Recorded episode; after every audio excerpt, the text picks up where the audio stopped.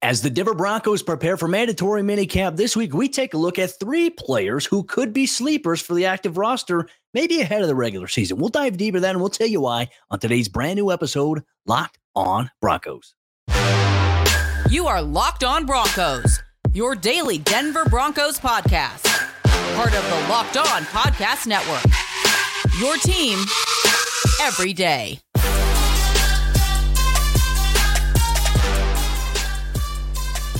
What's up, Broncos country? Welcome into a brand new episode of Locked On Broncos, your daily Denver Broncos podcast, part of the Locked On Podcast Network, your team every day. Thank you so much to everybody in Broncos country for taking time out of your day to tune in, making us your first listen of the day every single day. And shout out to all the everydayers out there as well. Make sure you subscribe or follow for free on YouTube or wherever you get your podcast so you never miss out on a day's worth of Broncos news, content coverage, and more every single day all year long. I'm your host, as always, Cody Roark, Broncos reporter for Mile High Sports, joined alongside, as always, by my co-host, Sayre Bedinger, site expert, predominantly orange.com. This episode is brought to you by FanDuel Sportsbook, official sportsbook of the NFL. Make every moment more. Visit fanduel.com slash locked on today to get started. And as mandatory minicamp kicks off this week, Tuesday, Wednesday, and Thursday in Dove Valley, we're going to take a little bit of an early look because there's so much that happened between minicamp throughout training camp and the preseason. But taking a look right now, a little bit early in the offseason at some potential sleepers that are on the roster already. Could they maybe make the roster when the season comes around? It's a great question to throw out there. So, Sayre, I mean, let's kind of kick off the conversation here with a guy who was an undrafted rookie free agent last year for the Broncos who made the roster, who we saw in the preseason make some explosive plays downfield. Anytime you threw the ball his way, good things happened and that is Jalen Virgil, who has a chance as well in a deep loaded wide receiver room right now.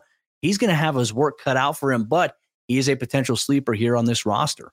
He is, Cody, and it's going to be exciting to see what he can do in his second NFL offseason right after we saw him go out and make play after play in the preseason last year, forced his way onto the roster, really did a great job. And I think when he got his opportunities, you and I were kind of like, wait, why hasn't this guy been getting more opportunities? Right? It wasn't just the big play against the Titans, although that was kind of the proof of concept of like, man, get Jalen Virgil some more snaps, get him some more opportunities. This guy can really fly. And I think that's the one thing that sets him apart. He is a sleeper at this point, I would say, even though he did make the roster last year because, well, you got Tim Patrick coming back. You added Marvin Mims into the mix. You've got other guys out there but as of right now, with obviously Marquez Callaway is another one out there playing wide receiver for the Broncos now, but Jalen Virgil has a chance in this offseason, I think, to kind of go from being sleeper to like a solidified piece of the roster, right? I mean, there's,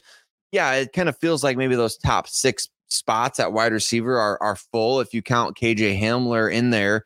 But Cody, right now, it's kind of, I mean, Marquez Callaway, is he a lock? I would say probably, but at the same time, it's like, okay, where where can somebody like Jalen Virgil kind of fit into this conversation? Because I think there has to be one. Last year, it kind of felt like, well, the Jalen Virgils of the world, the Brandon Johnsons of the world, the, even the Kendall Hintons of the world, going to be tough for those guys to make it on this Denver Broncos roster. And they all three played pretty crucial roles throughout last season. So maybe these wide receivers, it feels deeper than you would maybe, I guess, be able to project other guys on the roster like a Jalen Virgil, but maybe, maybe there's a spot for him.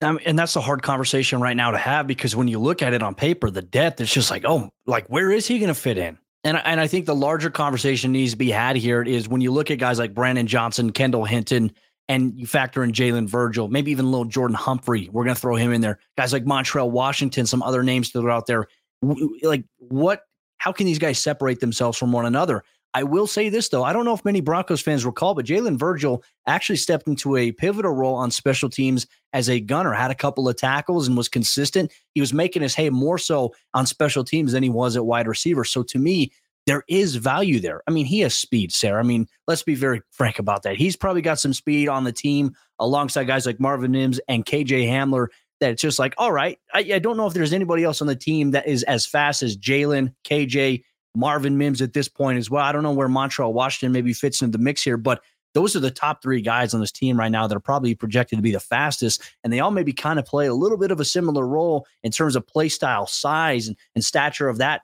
nature there. So for a guy like Russell Wilson, look, you get Courtland Sutton, you have Jerry Jeudy, you have Tim Patrick, KJ Hamler, throw him in there, Marquez Callaway. There's five guys who are legitimate options there. Marvin Mims, who's obviously going to have a key role this season. Uh, aside from that, this is where Jalen Virgil, I, I, mean, really throughout OTAs and, and mini camp, and then coming up in training camp, he's going to have to stack. And, and all these guys, I feel like we're going to talk about, they have to stack good performances on top of one another, not just in practice, but also in preseason games in order to really stand out. Now, there is the opportunity that the practice squad is available, but you know, for a guy like Jalen Virgil, who the Broncos last year, Sayre, they feared that if they released him, some other team would pick him up and he made the 53 man roster. Maybe, maybe that's not the situation this year around the NFL, right? But then again, there are teams who are always watching for cuts in the preseason specifically. Jalen Virgil, like I said, he has to continue to make plays on special teams and he has to make plays once again in preseason on the offensive side of the ball.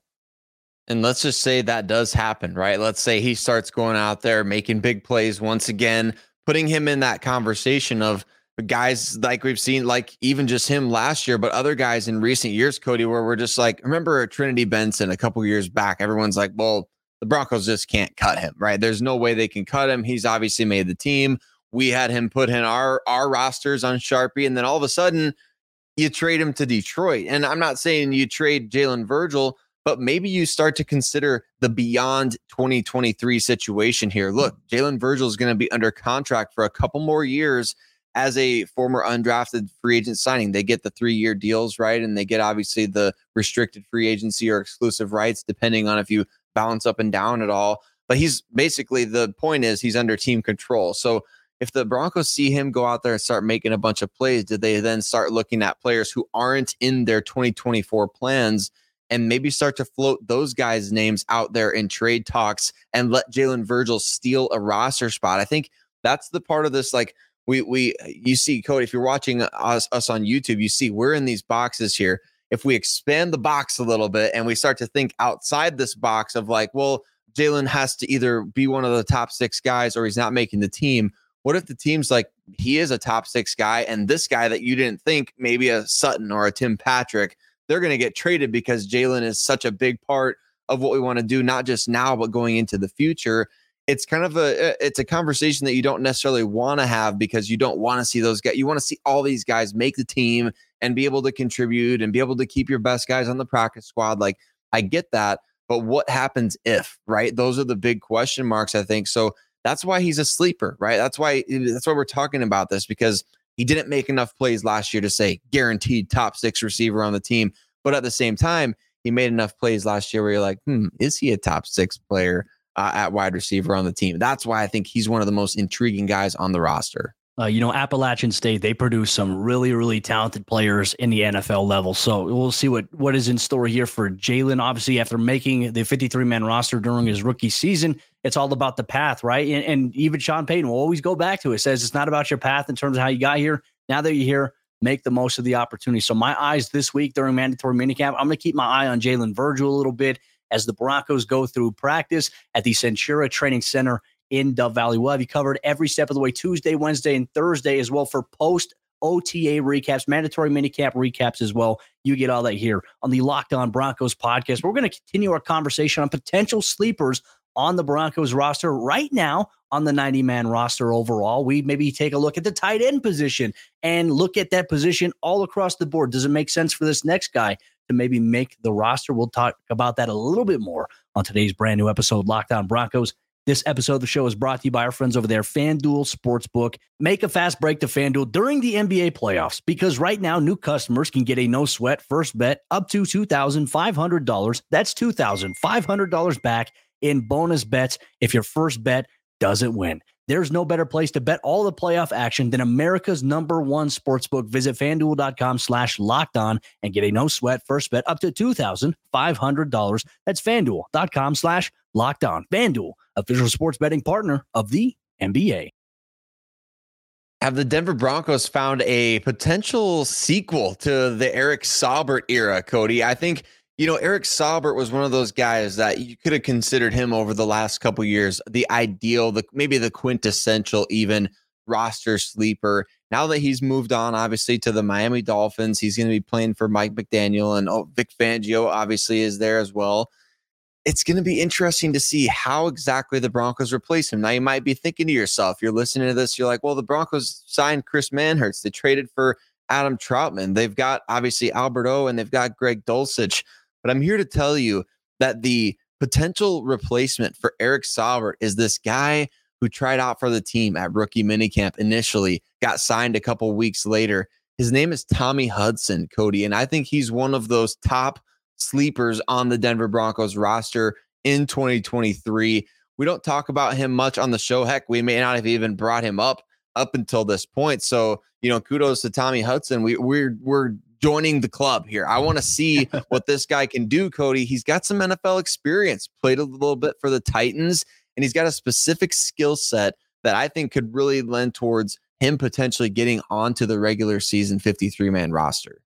And that's where everything right now is super important. Like mini camp, training camp, preseason, these reps matter because I think it, it's easy for us to say right now, okay, hey, Greg Dulcich is going to be a major part of the Broncos offense this upcoming season. He's probably the one guy you can consider as a lock. But I also look at maybe everybody else at the tight end position. I mean, realistically, everyone's on a one year contract outside of Greg Dulcich, if I'm not mistaken.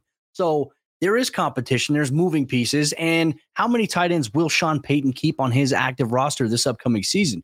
You know, there's going to be competition between Manhertz and Trautman and Albert O and now Tommy Hudson. But here's the thing Tommy Hudson, as you mentioned, he does have some size to him where he can kind of be a little bit of an all around player. He's a guy who can block, play a little bit of that wing type role, and also play inline. You can maybe put him on the outside, but I think his strengths are really suited to being an inline guy or an offset wing where you can bring him back underneath the formation. And on top of that, he can be a guy who plays a lot on special teams. You need big bodies like that to be able to run down there. And also in your return game, you need guys to be able to help set up returns for your return option there. We'll see how much maybe returns change this year in terms from a kick return standpoint because of the new rule that has been passed. I can tell you this it's hard, I imagine, to try to coach that, you know, especially if you want a good return. All you have to do if someone tries to pin you, which, hey, this actually, this rule change actually benefits the Broncos there because of all the times where teams kick the ball short to force Denver to return, you could just, hey, fair catch, bang, 25 yard line. All right, there you go. I mean, that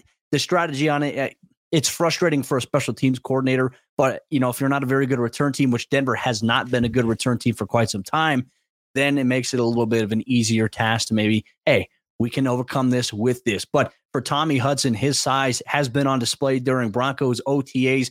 As you mentioned, he's not a guy we've really talked about much here on the podcast because really the focus has been on Greg Dulcich, Albert O, Adam Trautman, um, and, and, just even Chris Manhertz as well. For me, I don't know how it's going to play out, especially when you consider Denver also has a fullback on the roster as well, Michael Bol- Michael Burton. I almost said Michael Bolton there, but no, Bolton, Burton. Yeah. So on top of there, I, I don't know. I mean, I, I, to be honest with you, I have a hard time seeing him making the active roster, but he does have the size and he does have some of the physical traits to make the roster, though. So that's why I think he's perfect to be deemed a sleeper candidate here for the Broncos on the offensive side of the ball. And I go back to a comment that Sean Payton made a few weeks back, Cody, where he said something to the effect of, you know, we we don't want to have guys here at our mini camp or training camp or whatever and let those guys go and then see them go off and have success elsewhere. And I think with that quote and context in mind, it kind of amplifies the signing of Tommy Hudson just a little bit, right? Because well, the Broncos did let him go. They they tried him out a few weeks back at the I believe it was that initial rookie mini camp. He came in as one of those veteran tryout players, and the Broncos let him go. And it's, it was a couple weeks in between that they decided, eh, you know what, we better bring that guy in. I think that speaks kind of volumes to the fact that maybe they just maybe they were dwelling on it. They're like, ah, I really liked what that guy did, or I think he's got the ability to bring this to our offense or our special teams or both it's kind of one of those interesting things, right? It's it's like the Saubert pickup back a couple years ago, where it was kind of like, oh yeah, he's going to be there. You know, uh, he knows the tight ends coach Wade Harman, right? I mean, it was just like any obscure connection we could find to be like, oh yeah, that's it's interesting that he's here. And then all of a sudden we see him play, and he's like, wow, Saubert might actually be one of our better like blocking tight ends. And then all of a sudden he gets on the roster, and all of a sudden he's playing a crucial role in the regular season, and then last year playing all 17 games, right? So I'm not saying Tommy Hudson's going to come in here and start all 17 games by any means, but hey, I mean, look at he he can block, and you you go on Twitter, search his name in there, click on the videos tab. You're going to see footage of him pass protecting. You're going to see footage of him paving the way for Derrick Henry in Tennessee. You're going to see footage of him making a play after the catch. I mean, there's little pieces, little nuggets there. When he got opportunities, he made the most of them. So I'm kind of digging this guy, Cody, as a bit of a sleeper for the Broncos roster right now. No, and I think the thing about Saubert as well, going back to that point, going if, remember in preseason he was making these catches, yards after catch. He was a hard guy to bring down because of his size. And we're like, hey, who is this guy? Yeah, maybe maybe Tommy Hudson could emerge to be maybe that guy for the Broncos here. But I think the biggest thing is is he is going to have to beat out Albert O. He's going to have to beat out Chris Manhertz. He's going to have to beat out Adam Trautman here if they want the job. And I maybe we also need to take a step back here and say, okay, considering the injuries that have impacted the Broncos tight end position in the last couple of years, could Denver maybe keep four guys on there? And if so, can he be one of the top four? Greg Dulcich, in my opinion, is a lock for the roster. So everything else right now behind Dulcich is really up for grabs. Everything is competition based here going forward. And so for Tommy Hudson, he's a young guy. Now, for the Broncos pro personnel department, they obviously had him in. They had, you know, the trial, as you mentioned, but they also had him on the radar in a sense of saying, hey, can this guy help us in this department? You look at maybe Sean Payton, how well he studies the game, how well he knows tight ends. What is it specifically that a guy like Sean Payton sees in Tommy Hudson? If I get the chance, I'll ask him this week at Broncos practice uh, after it concludes and when he does his press conference. What was it that you saw in Tommy Hudson and, and maybe just his overall forecast of the tight end position going into training camp because, hey, this is it. Mandatory minicamp this week. You get three days of practice, and then you're off for about four, 40 days or something along those lines. And then it is training camp time. And from that point, everything's going to be very busy, very hectic here for us, very hectic for everybody in Broncos country. But the excitement is creeping up here once again for everybody in Broncos country. It is, Cody, man. Just you even talking about that, I can already picture in my head just talking about day one training camp observations, and you know, I, I I, can't wait. So I'm excited. But you know what? The interim, the in between, that's going to be exciting here as well because you and I both know, and and for the everydayers, the everyday listeners of the show, they know like we we call this time of year separation season. That's when we want to bring our best possible content, and that's why we're talking about guys like Tommy Hudson and Jalen Virgil, and hey maybe the a sleeper defensive back that you need to kind of just keep in the back of your mind here as the Broncos build this new look defense under Vance Joseph. We continue the conversation here on today's episode. Locked on Broncos. Perfect tease there by Sayre Bedinger about a Broncos defensive back. You'll get that on today's episode. Locked on Broncos. Real quick, let me tell you to check out the Locked on Nuggets podcast hosted by Adam Mares and Matt Moore. On Monday, it will be game five of the NBA Finals. The Denver Nuggets are up 3 1 against the Miami Heat. Can they close it out at home? Can they win their first ever NBA championship in front of a jam packed ball arena? Make sure you tune in to the Locked On Nuggets podcast for all the preview and lead up to the game. And after the game, for all the recap, will the Denver Nuggets be the 2023 NBA champions? Check out the Locked On Nuggets podcast to find out and more. This next player that we're going to talk about on today's episode, Locked on Broncos, in terms of looking at potential sleepers on this roster right now who are currently on the roster, who maybe can make a little bit of noise and make the regular season roster when the time comes. Someone we're going to have our eyes on during training camp, during the preseason. That's what you're going to get here on Locked on Broncos. Real quick, just want to say thank you so much to everybody in Broncos country for tuning in, making Locked on Broncos your first listen of the day every single day. Sayre, Let's talk about this player right here, Ja'Quan McMillian at the cornerback position. Why might he be a sleeper at the position? And I think some people, when they hear that we said, hey, Ja'Quan McMillian is a sleeper, they're going to say, well, he started a game last year for the Broncos in the regular season. He did start. He started in an impact game. You know, for the Broncos, it's like, hey, get you don't don't get swept in the AFC West. Get your first AFC West win of the season. But more importantly, you're playing the Los Angeles Chargers, who for some dumb reason decided to play their starters in a game when they already had seeding and the playoffs already locked up at that point. Ja'Quan McMillian drew the task of covering a guy like Mike Williams, and he held his own. We could even make the argument, got robbed of an interception in that very game. So, how might Ja'Quan McMillian be a sleeper here on this roster? I think a lot of people are going to forget about that performance, right? And it's not that it wasn't a performance worth remembering. It's just, hey, last year really doesn't matter now. With Sean Payton coming into the mix here for the Broncos, anything that happened last year, as Sean Payton said, it's in the rearview mirror. So how can Ja'Quan McMillian maybe solidify himself as a guy who can establish himself as a key depth option at that position, and maybe even a guy who can start at some point if you need to? We've already seen he stepped up. It's small sample size, but he did a pretty dang good job there, all things considered. So, Sayre, Ja'Quan McMillian being a potential sleeper in this situation here for the Broncos, to you, what stands out about him and why might he be a sleeper in your eyes? I just, for Cody, for those who are listening only and not watching, I just reached around back behind me and I grabbed the ball. I got my hands on the ball. That's what Ja'Quan McMillian does exceptionally well. He gets his hands on the football. Uh, a boatload of interceptions at East Carolina, became an All American as a cornerback at East Carolina, which, man, that's not easy to do, right? You got all these Power Five colleges and all these five star players to go up against. Not to mention, he's what, five nine, five ten. I mean, he's not the biggest guy out there, but you know what? He gets his hands on the ball. And you know, as a defensive back, Cody, you get your hands on the ball. I mean, you could play. You can play for a while. If you can get your hands on the ball consistently, make plays on the ball, you got those instincts. That's what we saw against the Chargers, right? It wasn't just the great matchup that he had in an opportunity at the end of a regular season against Mike Williams or Keenan Allen or whoever was out there for the Chargers. It was the fact that he went out there and he utilized those ball skills, those ball skills, those instincts, attacking the football with confidence. You can do that. You can play inside or out at the NFL level. You can play for uh, pretty much any scheme, right? So, he, I'm not saying Chris Harris Jr., Cody, but I'm saying, I mean, this is a type of guy who has that kind of confidence in himself at the position. He believes when the ball is in the air, he can get to it. He can make a play on it. And he did it consistently in college. And then when he got one opportunity as an NFL rookie last year, he got one shot. And what did he do? He did a lot of the same, right? And he should have had a pick six in that game on a brilliant interception, which yeah. you and I are never going to let go on this show. We're going to say it till we're blue in the face. So I know you've gotten to see Ja'Quan out there at OTAs. I I I think the listeners would love to know how if he's been impressive. I know you can only tell us so much, but yeah. how has he looked as in his second year now, and with Christian Parker again as his DBs coach?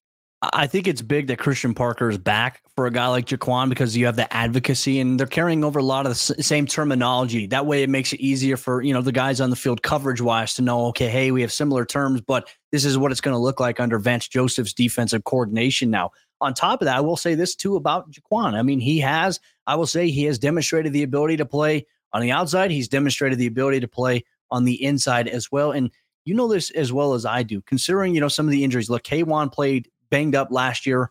He's one of the toughest guys on the team. But, you know, if you lose him to an injury, okay, you have another guy like Essang Bassey, right? But you also have a guy like Ja'Quan McMillian who has already proven he can step in. You have two guys there, in my opinion, number 34 and number 35, who can play that role inside the slot if you need them to do just that. And you have a, a guy in Ja'Quan McMillian in, in the event Damari Mathis were to get hurt or anyway, you have a guy who can go in and start there. Now, for me, I think the bigger question is okay, with the draft edition of Riley Moss, does this maybe change the optics on a guy like Ja'Quan McMillian? I say yes, it does, because you bring in a guy, you draft a guy in round number three. That means you really do have some pretty big expectations for him. Maybe not necessarily right away as a rookie in terms of the defensive side of the ball, but it just makes it even harder now for a guy like Ja'Quan and some of the other guys on the back end of cornerback roster. Another guy we could even mention as a potential sleeper, Delonte Hood, who was on the roster toward the end of last season for Denver and has been making some plays as well during OTA practices. So for me, you have to have cornerback depth. You and I have talked about this specifically. Hey, Surtain's great. You don't necessarily have to worry uh,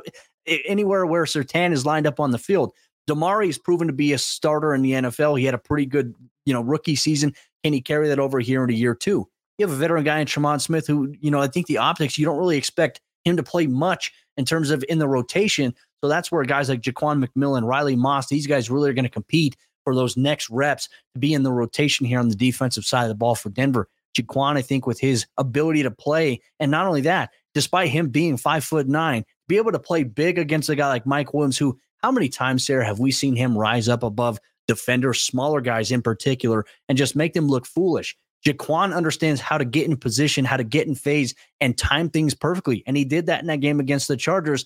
Now he's going to have to, what the next game that he plays, whether it's the preseason, whether it's the regular season, whatever he may have, He's going to have to continue to build on that because you can't just live off of last year's game. There is impressiveness there. That's when you watch it and Sean Payton watches the film, you say, this guy has potential, but I want to see if he can continue to do just that. I'll, go back to the point that I just made as well. I do think having Christian Parker back is so big for a guy like Ja'Quan McMillian because Parker has been instrumental since he's been in Denver under three different coaching staffs now in developing the cornerback position, developing those players at not only at cornerback but also at safety as well. And that's going to be, like you said, really big for his advocacy to make the roster, right? Because I'm guessing, I don't know this for a fact, but I would be willing to bet that Christian Parker is going to have some type of influence in how that roster is constructed in terms of the defensive backfield. Because why? We've mentioned this before on the show, but you really want to make sure the best position coaches that you have you want to make sure that those guys have guys on the roster and on the practice squad that they can pour into and develop. We've seen rapid development from guys like Pat Surtain and and Caden Sterns and Damari Mathis and a host of other young players at the position. We've also seen guys that were in Denver before Christian Parker getting a lot better since he got there. So that's something that I think you really need to make sure you do is and let him help you invest in these guys by helping you pick the guys that you keep on the team. I'm not saying he's going to pick the 53 man roster. I'm not saying he's even going to pick all 10 or 11 defensive backs. What I am saying is, I think if you're talking about back end guys, you're talking about somebody like a Ja'Quan McMillian, and you're talking about is this guy one of 53? I think Christian Parker's opinion should weigh heavily in that. And I think Ja'Quan McMillian stands a really good shot as of right now. If he can progress from year one, I think he might become uncuttable before we know it. Broncos country, do you agree with us? Do you disagree? Make sure if you're watching on YouTube, you comment down below, interact with other members in Broncos country as well. If you're listening wherever you get your podcast, make sure you tweet us on Twitter at Cody Roark NFL, at Sayre Bedinger, at Locked On Broncos. For all you everydayers out there, tomorrow's episode of the show, what you can expect from Sayre and myself, we're going to sit down and we're going to talk about three players that are currently on the Broncos roster who have the biggest odds right now stacked against them going into next season in terms of making it onto the active roster. We'll dive deep into that and much more on tomorrow's brand new episode, Locked on Broncos.